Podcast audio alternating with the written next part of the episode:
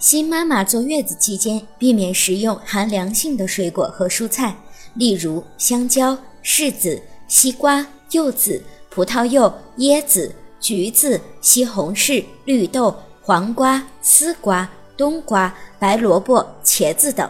蔬菜不要凉拌吃，可以和鱼、肉、蛋类等搭配做成汤，也可以和大米、小米等搭配做成粥，还可以和几种蔬菜一起做成速炖品。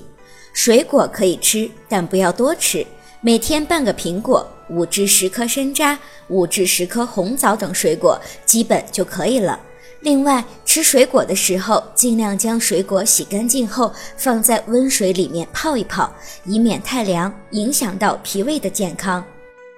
如果您在备孕、怀孕到分娩的过程中遇到任何问题，欢迎通过十月呵护微信公众账号告诉我们，这里会有三甲医院妇产科医生为您解答。十月呵护，期待与您下期见面。